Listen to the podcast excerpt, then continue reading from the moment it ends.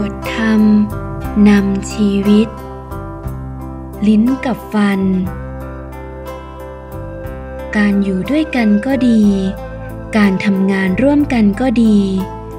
ย่อมจะมีเรื่องที่จะต้องถกเถียงหรือทะเลาะกันบ้างตามธรรมดาของคนที่ยังมีกิเลสจะให้สงบราบรื่นตลอดไปนั้นเห็นจะไม่ได้เพราะคนเราต่างจิตต่างใจมีความต้องการมีความคิดแตกต่างกันการเห็นแย้งกันจึงเป็นเรื่องปกติและจะว่าไปแล้วการเห็นแย้งนั้นอาจเป็นสิ่งดีก็ได้เพราะการเห็นแย้งทำให้ฉุกคิดได้ทำให้ต้องทบทวนใหม่แม้จะเสียเวลาไปบ้างก็อาจทำให้รอบคอบขึ้นไม่ละหลวมเหมือนว่าตามๆกันไปโดยไม่มีข้อโต้แย้งอะไร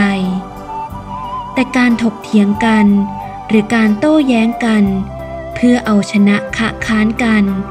ถือเป็นเรื่องที่เสียเวลาเป็นเรื่องไร้สาระและก่อให้เกิดความเสียหายโดยส่วนเดียวการถกเถียงกันที่อยู่ในกรอบเท่านั้นจึงจะเป็นประโยชน์จากหนังสือธรรมสารทีปณี